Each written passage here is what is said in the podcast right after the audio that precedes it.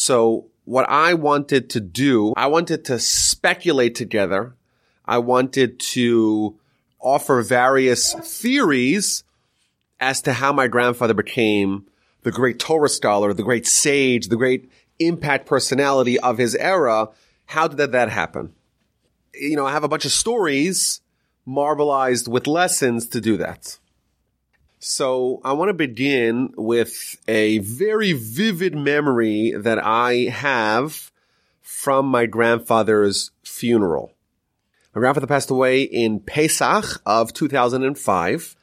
I was in Israel with him. In fact, I spent some of the last days of his life. I was with him in the hospital. And that year, Pesach started on Motzei Shabbos on Saturday night. So for us Americans, it was Sunday, Monday was the festivals. And then Tuesday was the Chol Hamoed, was the intermediate days.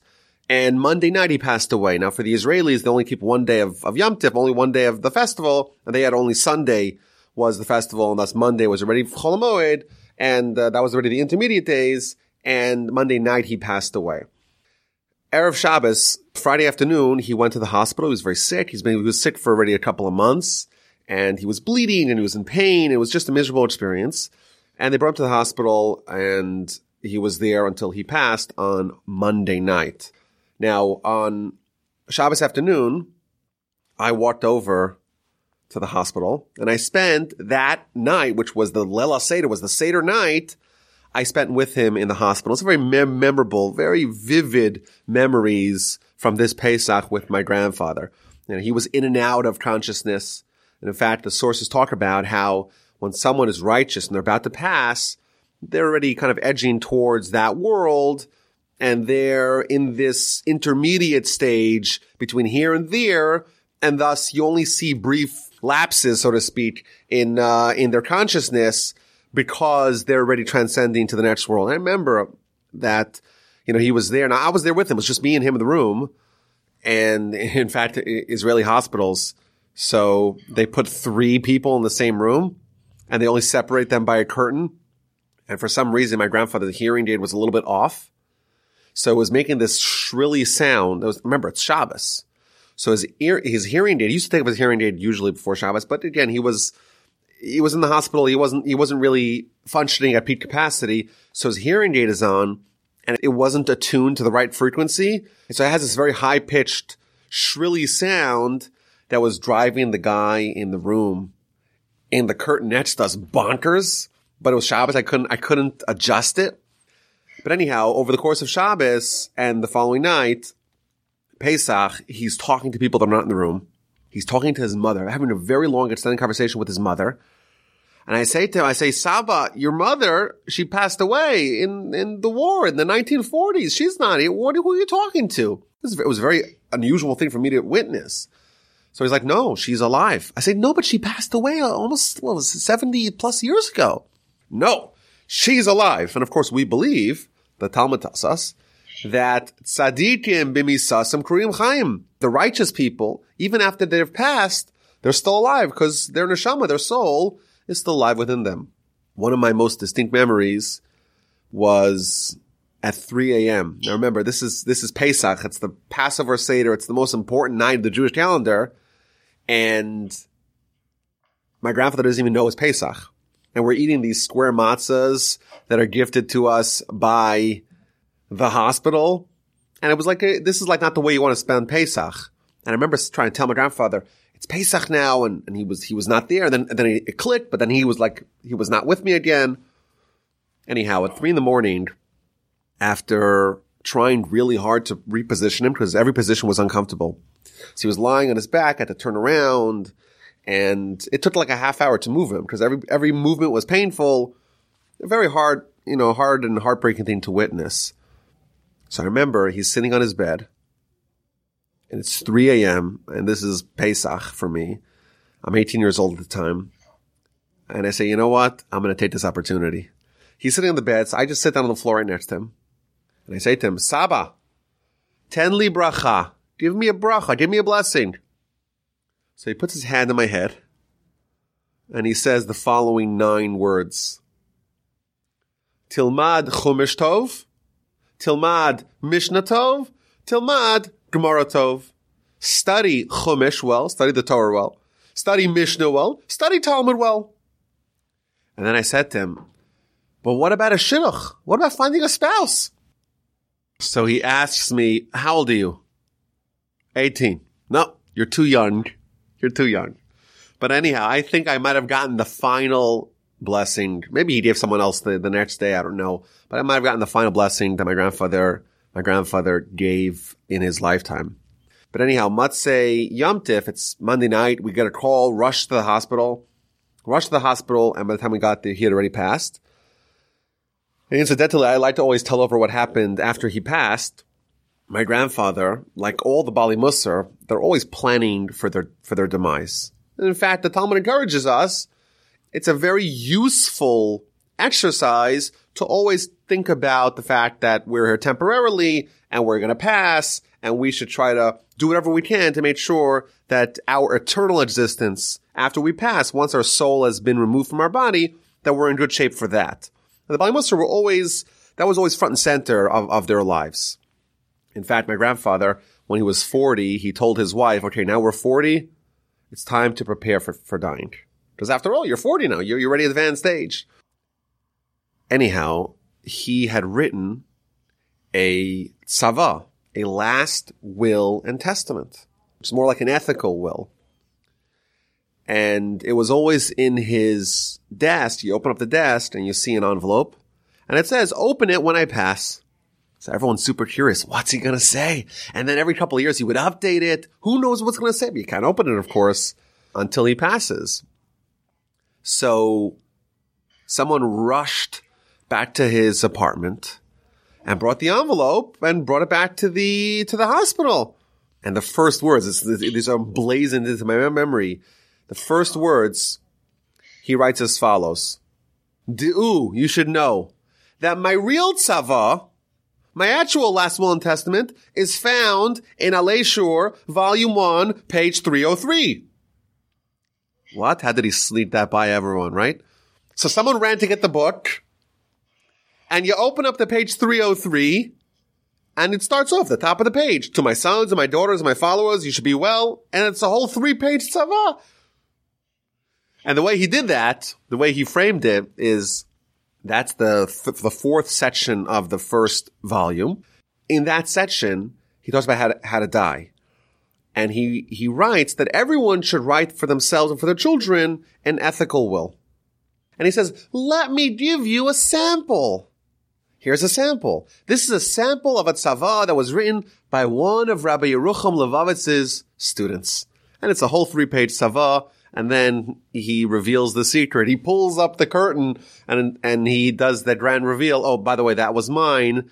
And uh, this is just the technical stuff, but that's, that's the real tzava. But anyhow, in Yerushalayim, there's a custom. Whenever someone passes, you right away bury them. You right away bury them. That's just the rule. Because it's one of the customs of, of the, of the Kadisha, of the Burial Society of Jerusalem. You don't let the, the body linger unless there is a benefit for the deceased. In fact, this comes from the Talmud. The Talmud says, once someone passes, you try to wait, you right away to try to accelerate, you try to accelerate the, the burial.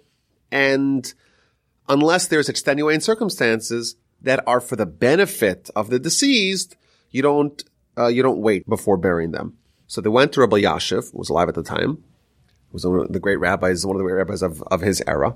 And they said to him, well, it's now Matzeh Yamtiv. It's at night. Can we wait till the following afternoon that there will be more of a respectable crowd by the funeral? So Rabbi says yes. So they set the funeral time for the following day at noon. I think it was 12 noon. And if you've been to a uh, well-attended funeral in Jerusalem, or any rabbinic funeral, there's always, you know, signs plastered throughout the whole city, and they have the crier, they call him the Malach HaMavis, the angel of death, the one who goes in the car and announces when the funeral times is. So I remember that, you know, you wake up in the morning and it's kind of, it's kind of surreal. Your grandfather's passed. The whole city is plastered in signs telling about the details of the funeral and the Shiva. And you hear this, the, the shrilly cry of, uh, of the passing car announcing the time for the Levaya, uh, the time for the funeral. So we got to the funeral and he had written in his tzava, he doesn't want to be eulogized. He doesn't want people giving plaudits for him. He doesn't want it. And it worked out nicely because it was Chol Hamoed, it was the intermediate days of Pesach, and therefore the halacha is that you're not allowed to offer any eulogies. The only thing that they mentioned before the funeral departed was that the Beis Hamusar, which is the institution that he founded in Jerusalem, that will for, forever remain open. So the funeral began and there were tens of thousands of people there. Somewhere between 50 and 100,000 people. So it was a gargantuan funeral. People, uh, people were there. Incidentally, my wife was an attendee of this funeral. This is, of course, two years before we got married.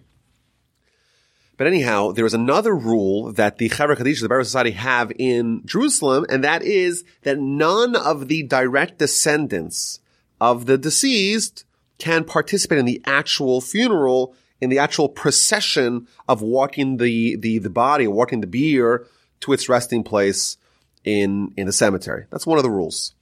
And therefore they to us very clearly, you can't even take one step. That's the minute, that's the custom of Jerusalem. You can't even take one step. You have to stay here. So from the entire walk from his yeshiva in, in a, a neighbor called uh, Gushmonim, all the way to Har Menuchos, which was all done by foot. It was a two hour odyssey. We had to stay behind. We couldn't participate in the actual procession. So I remember we're sitting there, all of our cousins, all of our family, and we're just we're discussing, we're having a conversation because we're, you know, we're participating in the funeral, but we can't really actually go. So we can see the people go, but once they leave the neighborhood, we can't even follow them at all. So I remember one of my cousins made the following observation. The Talmud tells us, the book of Yoma, page 35b, that there are three people that are going to come to God in judgment. A poor person, a rich person, and a wicked person. And of course, the Almighty is going to debrief him, and the Almighty is going to start investigating the day of reckoning. Why didn't you study Torah sufficiently? So the poor person, the pauper, is going to be asked the question first. And they're going to say to him, why did you not study Torah? And he'll respond, after all, I was poor. I was destitute. I was penniless. I was so busy trying to find a livelihood for my family. How do you expect me to study Torah? And the response is going to be, well, were you poorer than Hillel? And he gives the whole story about Hillel. Hillel, the great leader of the Jewish people, the greatest leader of his time, he was so poor that he was a wood chopper and his daily intake, his daily income, half of it would go to pay the pittance that was needed to get into the beis medrash to go study, and half of it would be used for his family expenses. And of course, it was one day, it was Friday, and he had no money, and he still wanted to go in to study, but the guard at the door did not allow him in. So he climbed into the roof and put his ear by the, by the skylight and was participating in the lecture below of Shemaiah and Avtalion. And they're studying the whole night. And it's snowy. And in the morning, they comment, wait a minute, it's a little bit dark in the room. And they look up and they see the silhouette of Hillel underneath significant snowfall. And they rush up and climb into the roof, resuscitate him. And they, they, they conclude you know, this is someone that's really worthwhile to desecrate the Shabbos over. Clear him out of the snow and make a fire to heat it up for him. It's worthwhile because look at Hill. You know, if we're going to desecrate the Shabbos to save a life, this is the life that we want to save. Look how poor he was and look at his dedication to Torah study. Okay, the next person is brought in. The rich person. Well, why didn't you study Torah? Me? I had so many assets. I had so many businesses. I had so many properties. I had so much stuff going on financially. I couldn't concentrate on Torah. And they'll say to him, well, were you richer than the great Rabbi Elazar ben Charsum? He had a thousand islands, a thousand fleets of ship. He had so much property, he didn't know what to do with it. And in fact, it gives a story that once he himself was accosted by one of his employees. His employees didn't even know who, who he was because he had so many employees, had so many assets, and yet he became a great Torah scholar. Again, it's going to invalidate the argument, the excuse of the rich person. And finally, you have the wicked person. And the wicked person is going to be brought before God. And God's going to say, well, why didn't you study Torah? And he's going to say, well, look at me. Look how handsome I am. Look how desirous I am. All the women were coming after me. How do you expect me not to sin? How do you expect me to focus on Torah study? And the response to the wicked person is going to be, well, were you more handsome than Joseph? Did you face more difficult challenges than Joseph? His master's wife was always getting dressed up for him. She would change her garb morning and evening, yet he stayed resolute to, to his principles, yet he didn't sin. That's the Talmud. And the Talmud concludes with the following statement. Nimtza. Turns out, Hillel, Hillel mechayev esaniyim. Hillel is going to obligate the poor people. He's going to obviate the excuse of poorness for not studying Torah. Rabbi Elazar ben Charsam, he's going to be Mechayev, he's going to obligate the rich people, and Yosef, Joseph, is going to be Mechayev, is going to obligate the sinners. Says my cousin, someone's going to come to God, and God's going to say, well, why don't you study Torah? And he's going to say, well, I had no background. I wasn't raised in an environment that encouraged it. I was someone who grew up distant from Torah. And you know what they're going to say? Look at Rabbi Wolbe. Look where he came from and look what he became. And that is going to be, remember my, my cousin say, Saba, my grandfather, is going to be Mechayiv, is going to obligate the people who have a very weak background in traditional Jewish learning. He's going to be the one that's going to remove, going to banish those excuses. Look where he came from and look what he became. He was someone who opened up yeshivos. He was someone who wrote transformational magisterial works on Musar. He's someone who's considered, uh, think this is uh, the consensus, he's the one who took the vibrant, rich, robust world of Musar that existed in the pre-war yeshiva world, and he transmitted it to the next generation the great Mir Yeshiva, which he was an, an alumnus of. Incidentally, so am I. And so was, I guess, half of uh, religious Jewry. He was someone who was participating in this yeshiva when this was the number one yeshiva in the country, in the, in the whole world. There were hundreds of, of Torah giants, veritable Torah giants, that were numbered amongst its ranks.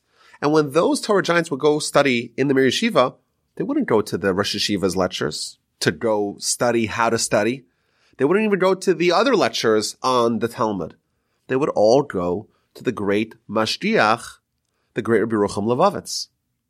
He was the attraction to the Mir Yeshiva.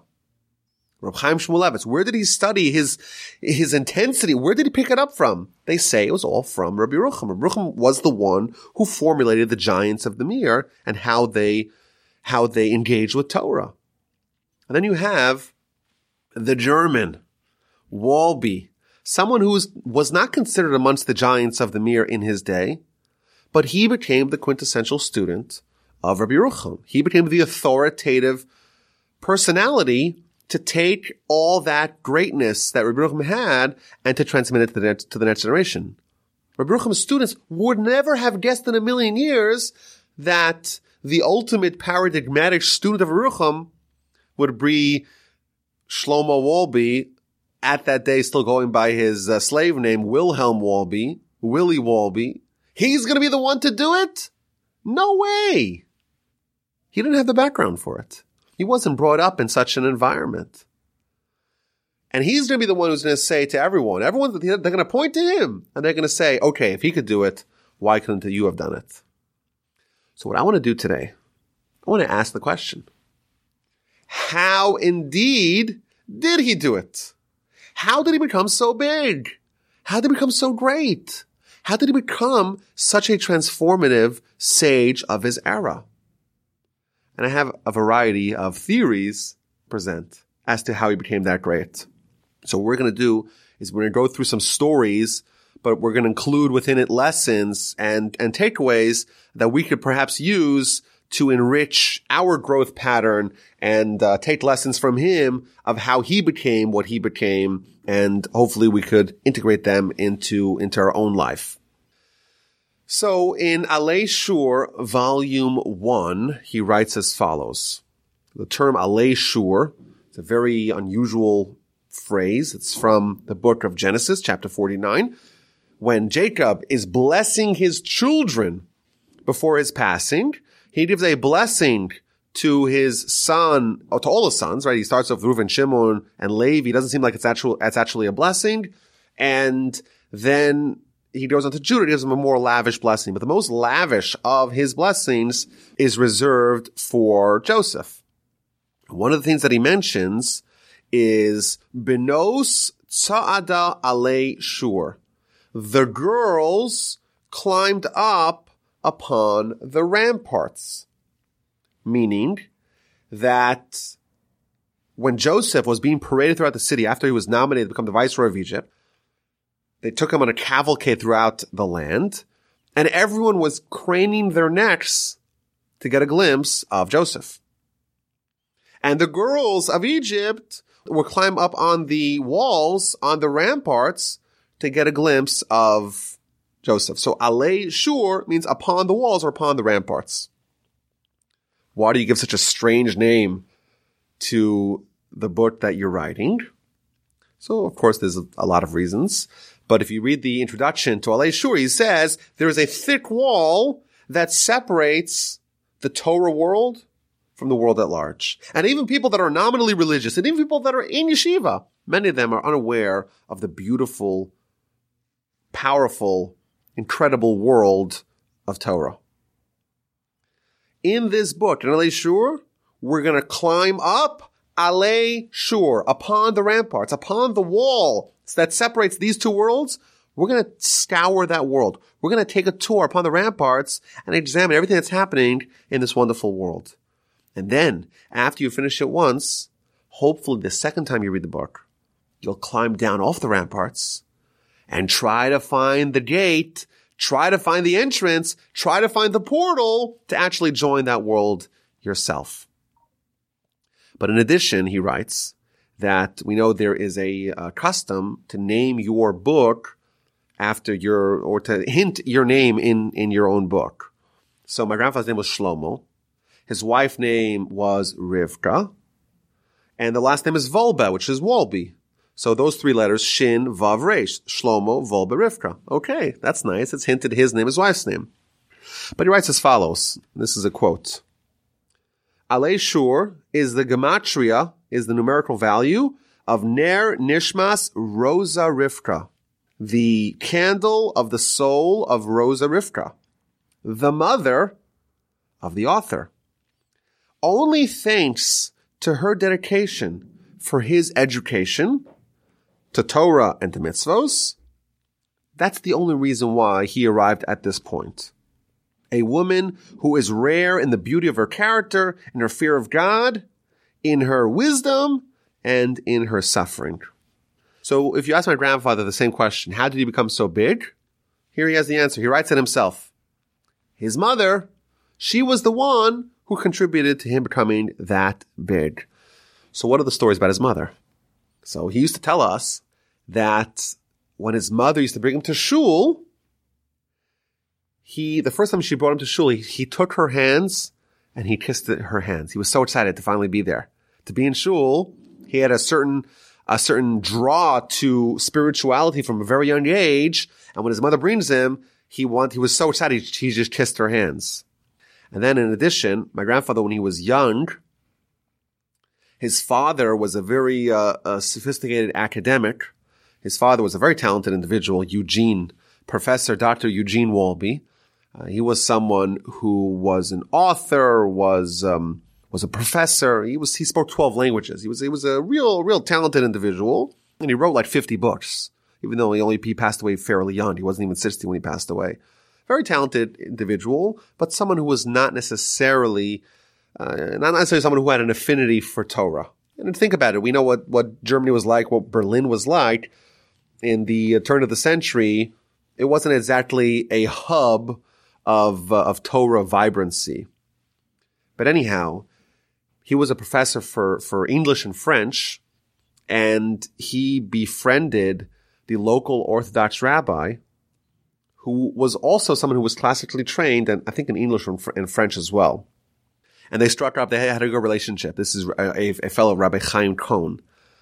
And when Rabbi Chaim Cohn was opening up his doors to allow young students to come study by him, my great grandfather my grandfather's father, said, that's okay. You can study with Rabbi Cohen. He's all right. So he would go periodically as a young child that would go study Mishnayos by this Rabbi Cohen, by this Orthodox rabbi who lived in their neighborhood. And my grandfather used to always say that he remembered looking back after his mother dropped him off. Every time his mother dropped him off, he would look at her and he would see that she had tears cascading down her cheeks. He was always crying for him that he should become a Talmud Chacham, he should become a Torah scholar, he should become a very good Jew.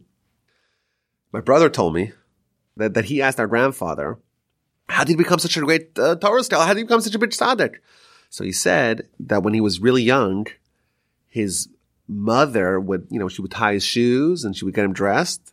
She would whisper into his ear, be a Torah scholar, Talmud Chacham, study Torah, do mitzvos. She would like integrate it into him from a very young age.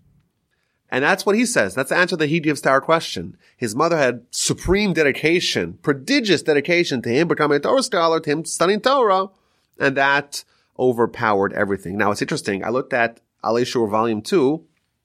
In the introduction, he also attributes his success to people. This time it's not to his mother, it's to his father-in-law and his wife. And I think maybe one of the takeaways of this is that there's a certain degree of humility not to ascribe his own successes to his own hard work right before he passed away, I was in yeshiva in Israel, a yeshiva headed by one of his students. And his student would go visit his Rebbe, his teacher, my grandfather, periodically. And every time he would go, he would ask, my grandfather would ask the head of the yeshiva, well, how are my grandchildren doing? And he would say they're doing fabulous, they're doing stellar, they're doing fantastic, even though probably for me there was a little bit of a, of a stretch, shall we say. But he would, he would say they're doing okay, they're, they're doing great. And my grandfather quipped, the reason why they're doing great, it's because our father, his son, his sandik, when he was, when he was born by his bris, the person who held him by the bris was the great Chazon Ish. And because the Chazon Ish held my, my father by his bris, that's why I, you know, his kids turned out okay. That's why we turned out okay. So the head of the yeshiva would say to my grandfather, says, what about you? What about your contribution? And he would say, no, no, it's because of the Chazon Ish." That's what he used to always say. So, okay, so we have at least one answer to this question. How did grandfather become so big? It's, eh, according to him at least, it's because of the dedication and self-sacrifice of others, most prominently his mother. I want to share with you another speculation. During the war, my grandfather spent eight years in neutral Sweden. Now, how he arrived in Sweden is a saga on its own, because he was studying in the Mir Yeshiva from 1934 to 1938. And somehow from 1938 to 1946, he ended up in all places in, in Sweden. How did a German yeshiva student studying in Poland end up in Sweden in Stockholm for the duration of the war. So the answer is because he wanted to open a yeshiva in Copenhagen, in Denmark. And he had spoken to a friend that we're going to open it together. And they had reached out to the rabbi of, of Copenhagen, a fellow by the name of uh, Rabbi Jacobson. And they said to him, okay, we want to discuss with you this plan of opening up yeshiva in Copenhagen, in Denmark. And they met, and uh, that idea was kind of floating in the ether that maybe he's going to open up yeshiva in Denmark. Meanwhile, this Rabbi Jacobson, he was visiting Stockholm in Sweden, and he met with one of the local um, Orthodox uh, people who lived there in the neighborhood. And he said to him, I have children and there's no one to teach my children. Can you recommend some European yeshiva student that could come move to Sweden and would be a, a good teacher for my, for my children? So he said, you know what? This Wolbe character, he wants to open up a yeshiva in Denmark. It sounds like a pipe dream, but he's probably a good candidate. Why don't you hire him? So my grandfather gets a letter. Okay, we want you to come to Sweden to be the, the, you know, the teacher of, of these children. Now at the time, Poland was not renewing any visas for any German citizens. Because of course, you know, Hitler was stirring the pot and he was uh, saber rattling the entire continent. And therefore they said, you know what, every, every German citizen, no matter if they could be Jewish, doesn't matter. We suspect them they're a spy. We're not, we're not renewing their visa. So my grandfather had to leave. And he was trying really hard, 1938, to, to get a visa to go back to Poland, to go back to the yeshiva that he was in, that he was flourishing in for four years. And he couldn't get a visa. Finally, he managed to get a three month temporary visa. And he goes from, from Hanukkah to Pesach time. He has a three month visa to be in, in Poland. That time expires and now where to go? So he want to go to Lithuania, couldn't get into Lithuania. He wanted to go to other yeshivas, to Kelm, to Telz. Nothing was working. His only option, his only two options were either to go back to Germany, which is a very bad idea, 1938 for a Jewish person, or to go to Sweden. And he chose obviously the lesser of those two bad options. And in 1938, he moves to Sweden. So what does he do there? So the first thing he does, he's teaching children. He opens up a shul slash Beis Hamusar, and he's trying to create for himself a wholesome religious environment in a place not known for, for religion or for flourishing in Torah. My grandfather himself wrote in one of his books that all the yeshiva students and the rabbinic leadership that moved to Sweden, within a month, most of them, they went off the derech. One of, most of them abandoned their Torah. It was, it was, it was a place that was pulsating with heresy. And he went there, He was there for eight years, and not only did he not regress, he became something much bigger than he was when he, when he went in there. He attributes this, he writes this in one of his books. He attributes this because every single day he would study Musar. He would study the ethical teachings of Musar. And he says, I'm only writing this because I don't view this to be boastful in any way. This is just the equivalent of someone saying, I survived during a famine by eating bread. I survived the spiritual famine of living in Sweden by eating the bread of Musar. That's what he's saying. So he gets to Sweden and first order of business, become proficient in Swedish. He had written a book, uh, an introductory book to Judaism at the age of 16 in German. He takes that book and translates it and expands it into Swedish. And once the war begins, he becomes very critical towards the Vaad Hatzalah efforts of the Jews throughout, throughout Europe. So he secured, for example, hundreds of visas to the small Caribbean country of Curacao for yeshiva students. And he was working day and night. In fact, on a starvation diet, he would only pop in his mouth some chocolate bars or some chocolate, some pieces of chocolate. And in fact, he got a stomach illness as a result. Incidentally, I like to say, you know, people think of the great rabbis and the great Musar personalities as being all dour and having no personality. My grandfather had a sweet tooth his whole life. He loved chocolate. He loved ice cream. He had a wickedly hilarious sense of humor.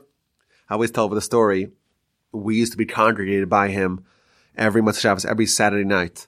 So he would have in his, his tiny, tiny apartment. Oh, his entire apartment, you could fit two of them in my bedroom. My bedroom's not that big. Tiny.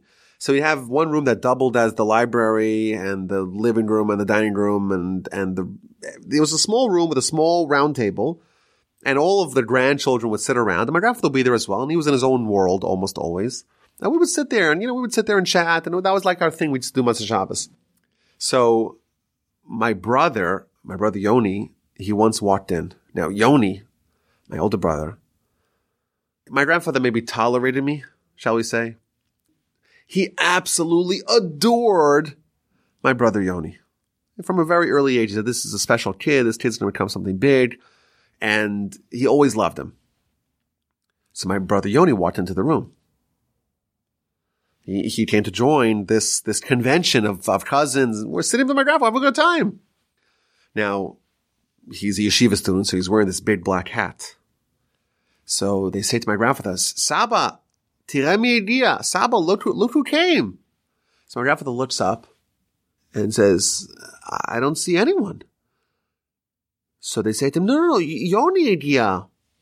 So he looks up again, looks straight at my brother, and he says, Ani lo. I don't see it. Ani kova. I see a hat. I see a hat. So Yoni pulls off his hat and he's like, "Oh, Yoni's here." That was the joke that used to always. I was there when he did, when he did this. Kind of funny that uh, you know he was able to play around with us uh, as well. But anyhow, he's working at this feverish pace, trying to help as many Shiva students as possible. I actually just read this uh, recently he managed to secure 500 visas for the entire Mir Yeshiva that was in Japan and then later Japanese occupied Shanghai to come to Sweden. So we know the story of the Mir Yeshiva traveling across Asia to go to Japan and then to, and then to Shanghai in, in China. But the plan was to bring him back, back all the way across Asia and, and Europe to bring them to Sweden they had the visas, they just didn't have the transport. Once the war started, once Operation Barbarossa began, that Trans-Siberian Railroad was reserved solely for military transport. So he's very involved in, in this efforts to try to help world Jewry from his unique perch in Sweden. And one of the things that he, that he was able to do was to serve as a liaison connecting the Jews living in countries that were at war. So the United States and, and Japan are at war. What happens when there's a war? There's a cessation of a postal relationship between the two countries. And therefore, you have an entire yeshiva, students, faculty, their families, they're in Japan and later in China. And a yeshiva, of course, a nonprofit. You have to fundraise to pay for the bills. And where are you going to fundraise? You're not going to go around Japan or China to try to fundraise for yeshiva. So there were valiant people in the United States, Rabbi, Rabbi Aaron Kotler, Rabbi Avram Kalmanovich, that raised literally millions of dollars in 1940 something dollars, and they would have to ship it to Japan and China. But of course, how do you ship it to a country in which you don't have a postal relationship? So what they used to do is they used to take all the money, ship it to my grandfather in, in Sweden. He would repackage it and ship it to, to China and to Japan. And after the war, my grandfather sent a letter to Rabbi Kalmanovich who was the point man in, in the United States, detailing with German punctiliousness every date that he received a package, exactly how much was in the package, the date that he shipped it out, a whole, a whole document with absolute precision. Not a single shekel is missing from the pot. Remember, this is at a time when my grandfather is living on a literal starvation diet and he has suitcases bursting with money and doesn't dip his toe at all into that. And then in one of my grandfather's uh, works that was written posthumously, there is this this section at the beginning that talks about you know his life and his life story, and on the bottom it speculates that we heard this is what the this is what the editor of that section writes. We heard from great Torah scholars that the reason why Rabbi Wolbe Sr the reason why he became this great Torah sage, this transformational personality of his era, it was because of his cleanliness in matters of money during this period when he served as this vital conduit through which the support the great yeshiva in Japan and China could go through. That's the second theory. How did he become so great? How did he change himself? How did he become this great sage and rabbi? We have two answers. His mother's self-sacrifice, his de- uh, mother's dedication, and maybe it's because of his cleanliness in matters of money. But I have a simpler view on this thing. you look at my grandfather's life, he became a paragon of, of Musar. The essence of Musar is hard work. And more specifically, it is about self-control. It's about being in total ownership of your entire life. By default, we begin our lives as a puppet in the hands of the Yetzer Hara. Yetzer says jump, we say how high. Yetzer says do this, we say okay, we're following obediently. We're obedient servants, the Yetzer Hara. Musar is all about grabbing back the reins of our life. We want to be in charge. We don't want to just be sent on these missions back and forth, uh, frenetically following the orders of this, of this false God that's within us. That's what Musar is about. And the way the Musar personalities would always try to work on themselves, it was always about trying to counteract the Yetzer Hara, counteract this other foreign interference in determining how you behave and how you live your life. So whenever you feel like an impulse, it's not guided by, by, by intellect. It's not guided by Torah. It's just, you want to do something. It's not you want to do something. It's the Yetzer Hara manipulating you, pushing your buttons, telling you, I want you to do this. And thus, the Musar outlook is trying to get back control, you, let you be the steward of your life. My grandfather used to always say, when he got to the Mir Yeshiva, he only had time to write down the lectures, either the, the, the, the Talmudic lectures that he heard, or the lectures they heard from Rabbi Yerucham. Oh, you could only write down one of them. And of course, which one did he want to write more? The Musar lectures of Rabbi Yerucham. So what does the, what does the Musar mind tell you? Okay, do the opposite.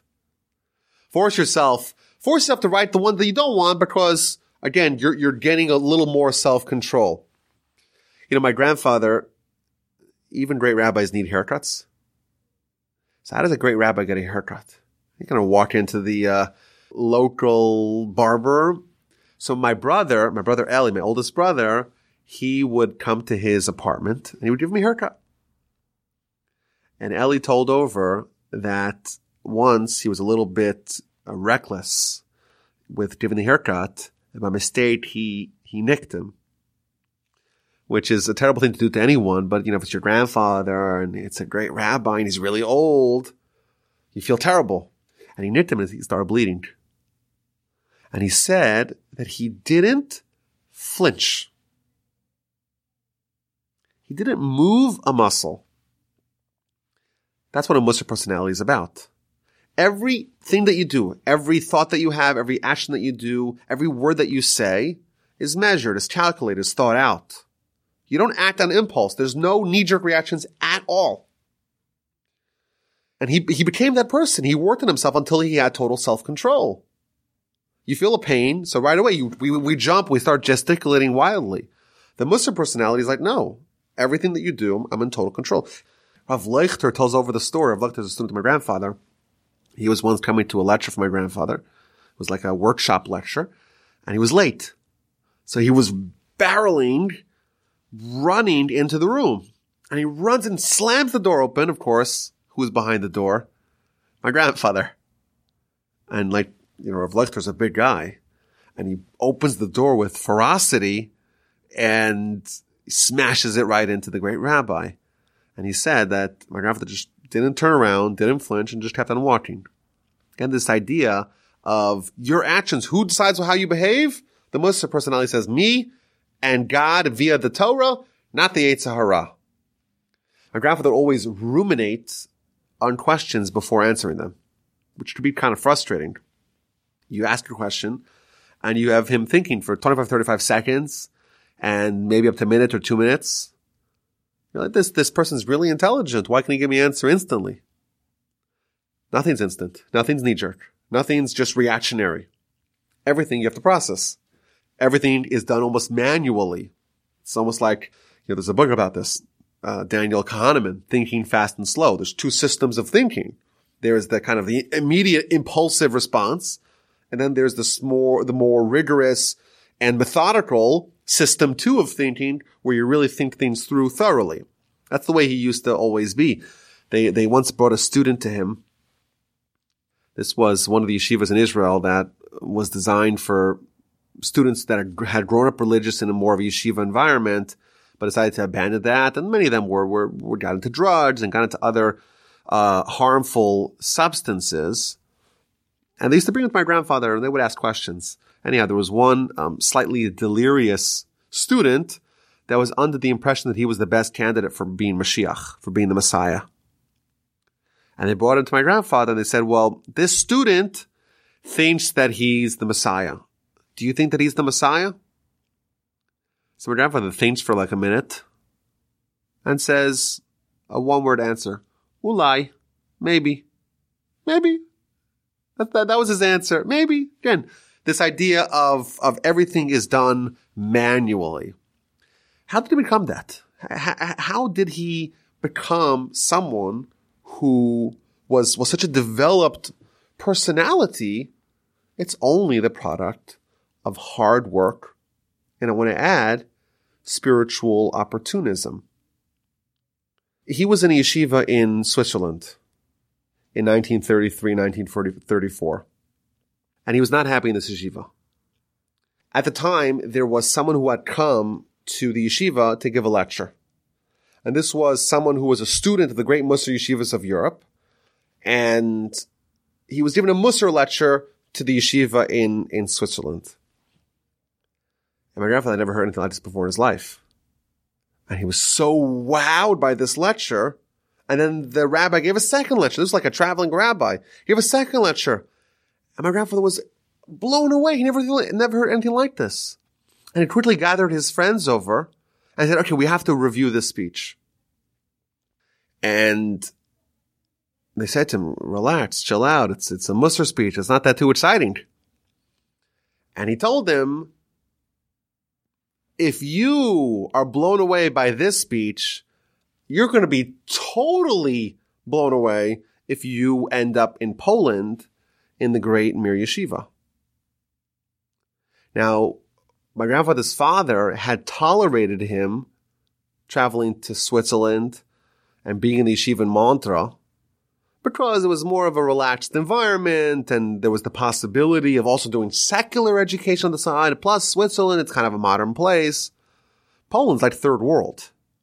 The idea of his son going to Poland to study in the, in the backwaters of the Mir Yeshiva, a town with barely had any electricity, that was unthinkable. And my grandfather is in, is in Switzerland and is being encouraged to go. So he says, I, my, my father will never sign up, sign up on this. He'll never, he'll never allow me to do it. So the person encouraged him, say, yeah, just ask him. So he says, okay, I'll write him a letter. So he writes a letter. His parents at the time were live, were vacationing in Rome.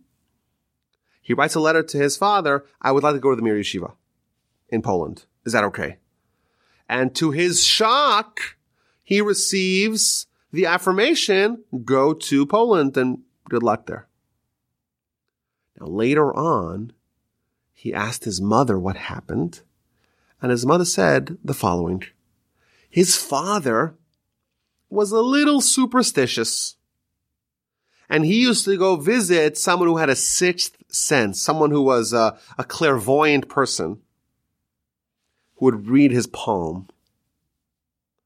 And this person had told him, when you go to Rome, you're going to get a letter from your son with a very unusual request. Grant him his request. It's for his benefit. So he gets a letter when he's in Rome.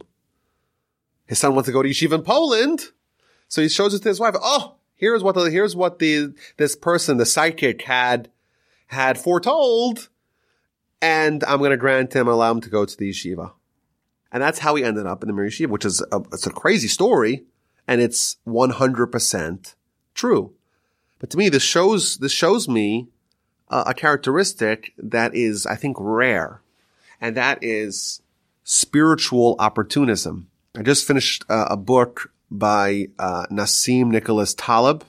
If you've heard of him, uh, one of the famous books called uh, The Black Swan.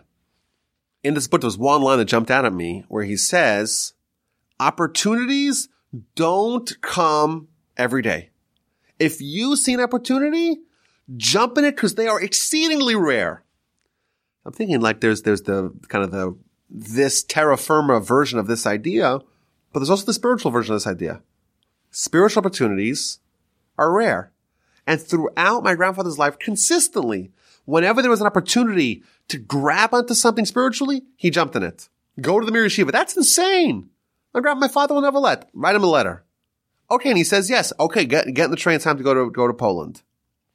He ends up in Sweden. Again, this was not something that he had planned out.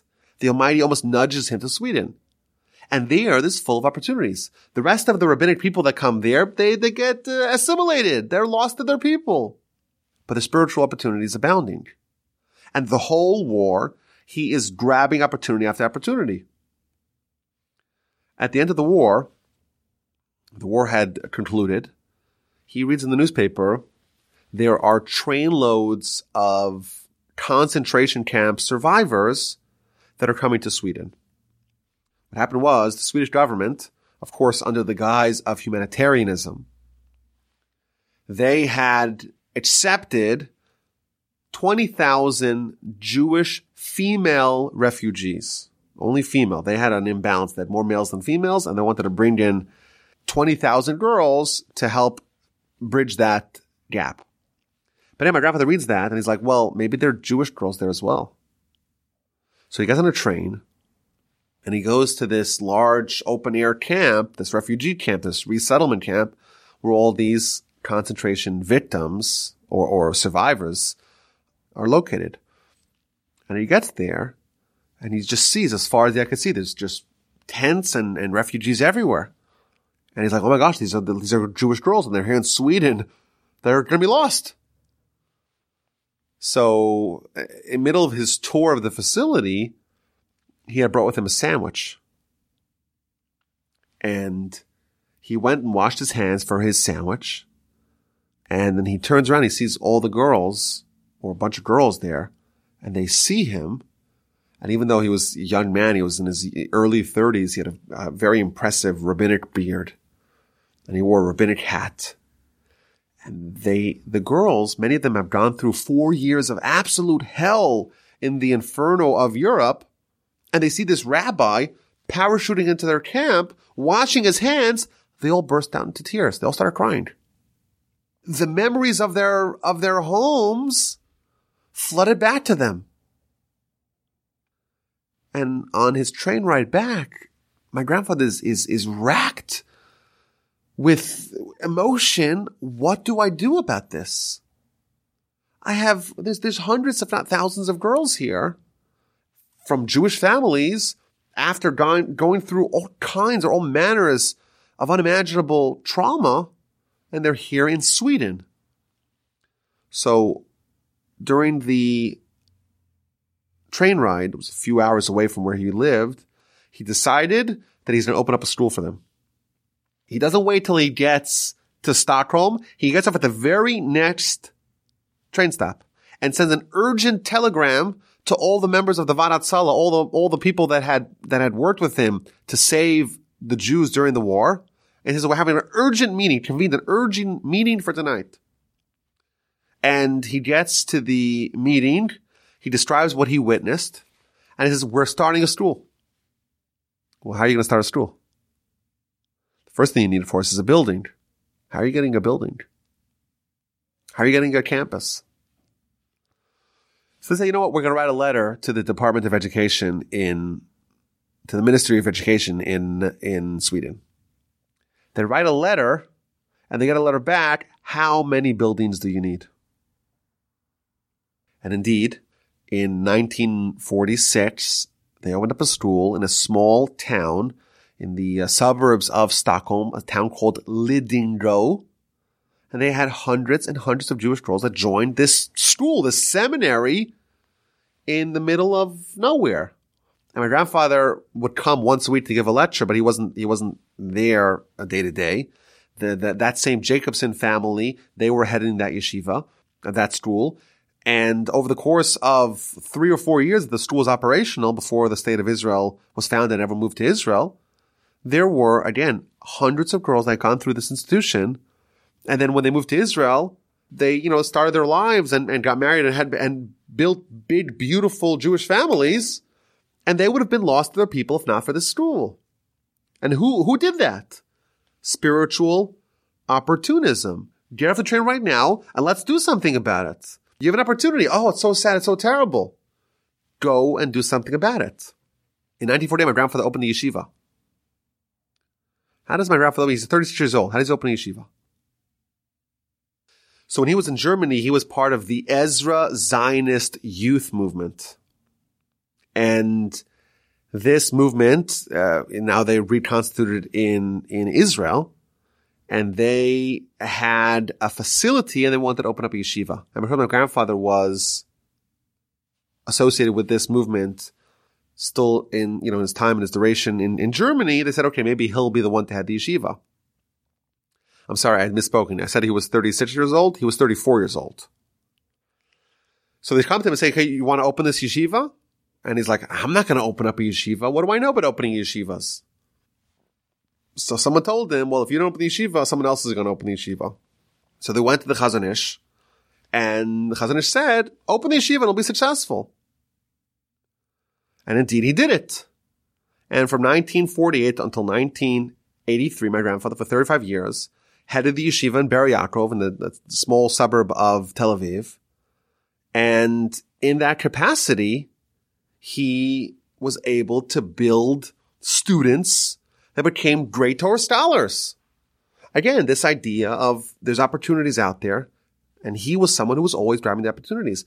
After the Six Day War, there was a groundswell of repentance throughout the land. People witnessed miracles, this transformation. We were on the doorstep of destruction and they were able to pull off this stunning military victory. And people felt like they saw the, the hand of God throughout the entire conflict. So what did my grandfather do? He starts visiting the secular kibbutzim. He starts writing essays. He starts giving lectures, reaching out, doing outreach before it was cool. In fact, in one of his books, he writes about how he flew after the Yom Kippur War when the when the Israeli army was already on the other side of the of the, of the Suez Canal. He flew in an Israeli transport aircraft. He flew to to Egypt, and he would give lectures to these secular soldiers. And by the way, many, many, many of them heeded his words. He used to say, by the way, that his his most attentive audiences were the not religious people. When he spoke to religious people, it was sometimes in one ear and out the other. When he spoke to secular people, they just ate it up. They, they, they just, they couldn't get enough of what he had to say. And indeed, like this is someone that's, it's not, it's not, it, it's not something which would necessarily fall under, you know, his responsibilities as someone who's heading yeshiva.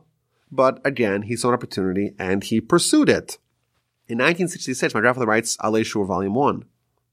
And he used to even say, there are some people who are bigger than their books. Meaning the personality, the, the stature of that person, of the author, is bigger than the book is okay, but it's not as great. And then you have the other side, people whose writings, whose works transcend the person, the author. He used to say that the, his writings would transcend him. But they are works of such scope, of such ambition, and I think this also fits in to, to this model of someone saying, I'm going to do it because no one else is. In fact, he writes that in the Alei volume two. He says, I really, it's not, it shouldn't be me that does this, but the world needs this book. This book, he calls it, is a Shulchan Aruch, is the authoritative code for the Musar philosophy. And really someone else should have done it because no one else did it. I'm going to do it.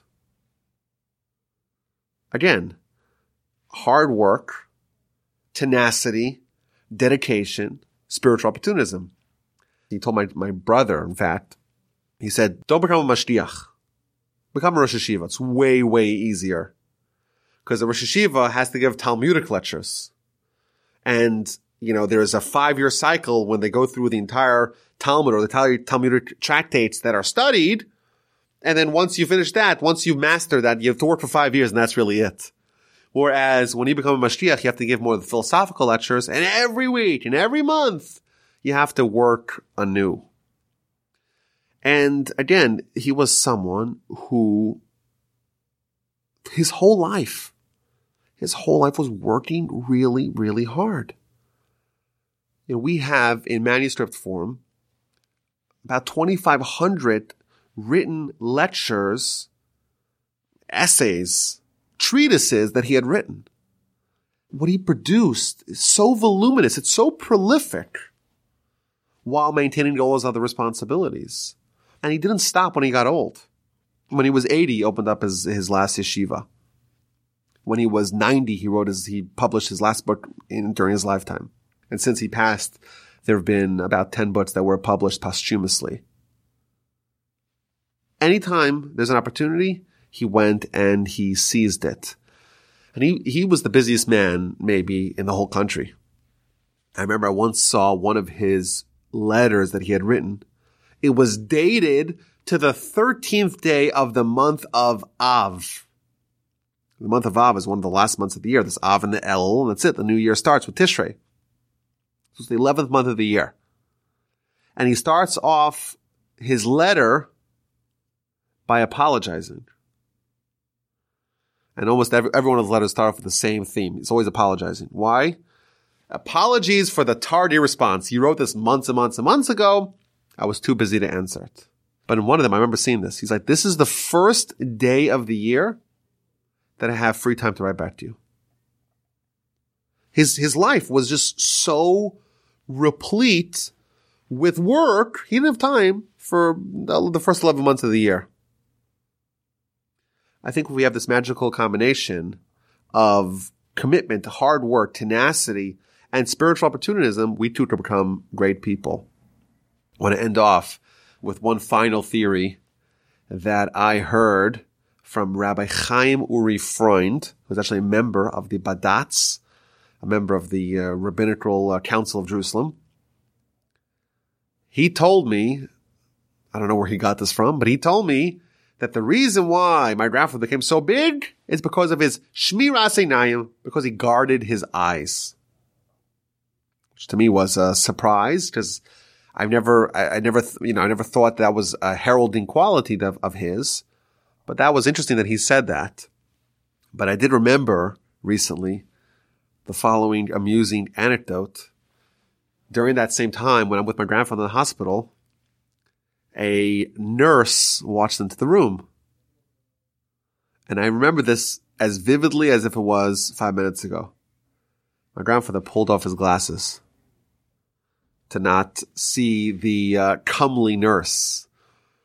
And it's, it sounds weird, I think, to Western uh, audiences of why someone would do that.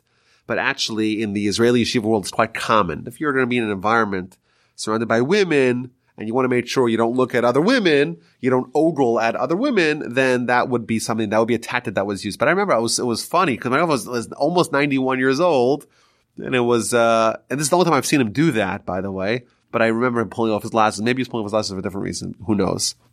My brother did tell over the following story that every Shabbos afternoon, my grandfather would walk from his neighborhood in Givat Shaul to the neighborhood of, a Beit Vegan, where the great Kol Torah yeshiva is located. Because every Shabbos, uh, when Shabbos ended, Motzei Shabbos, Saturday night, he would give a Musar lecture in that yeshiva. And therefore, like once, you know, the waning hours of Shabbos, he would walk over from his, his house to the yeshiva in, in Kol Torah. And he wouldn't like people when people would walk with him. So my brother says he would follow him. He would walk behind him. And that route happens to go through one of the thoroughfares of Jerusalem. I think it's called Herzl Street. Haven't lived there in a while. Herzl Street. He goes through Herzl Street all the way to, to Beit Vegan. And of course, sadly, on Shabbos, you still see a lot of cars traversing those streets. You know, Jerusalem is a very religious city relative to other cities in Israel. It's still not 100% religious and there's still cars driving on Shabbos. I will add, by the way, that I myself was once uh, in a car driving on Shabbos. My son Yehoshua was born on Shabbos in 2009. So we took uh, an ambulance flying 90 miles. I've never been so fast in a car traveling so fast in Jerusalem, but because it was Shabbos, the streets were empty and the ambulance was driving about 90 miles an hour, which um, was helpful, shall we say.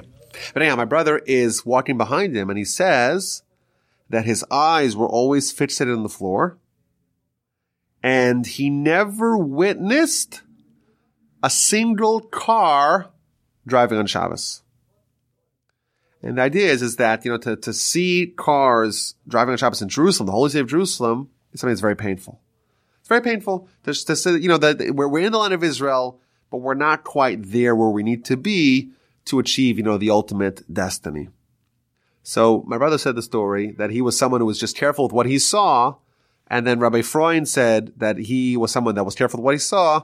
Maybe there is a theme to this. But regardless, I think the, the underlying lesson, the underlying takeaway is what my cousin said at the beginning. All of us come from different backgrounds. All of us have different exposures to, you know, to, to growth, to Torah, to, to, to traditional Jewish values. None of us come from the same place. But my grandfather perhaps is going to be the, the paragon of starting off with quite little and ending up with a lot.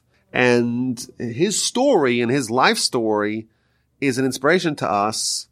And it's maybe also something which is terrifying to us because it's, it's going to obligate us. But there's an inspirational message that someone who grew up in a home, in an environment, in a community that was very reform, shall we say, we put it bluntly, with a father that was really opposed to making Torah a central part of your life.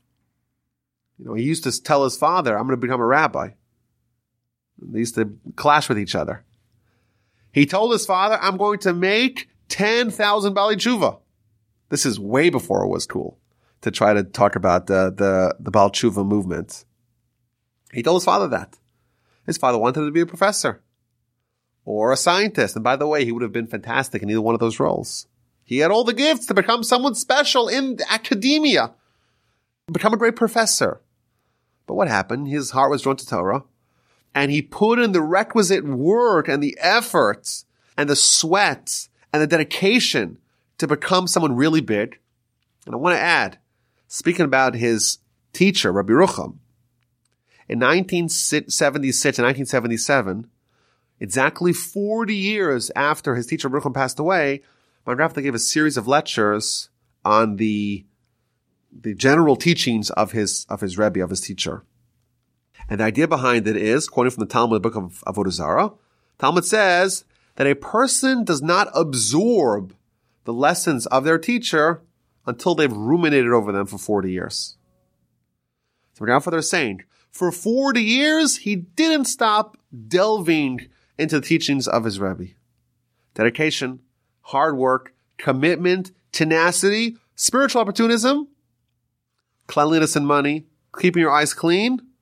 It's a sure path to becoming a great person.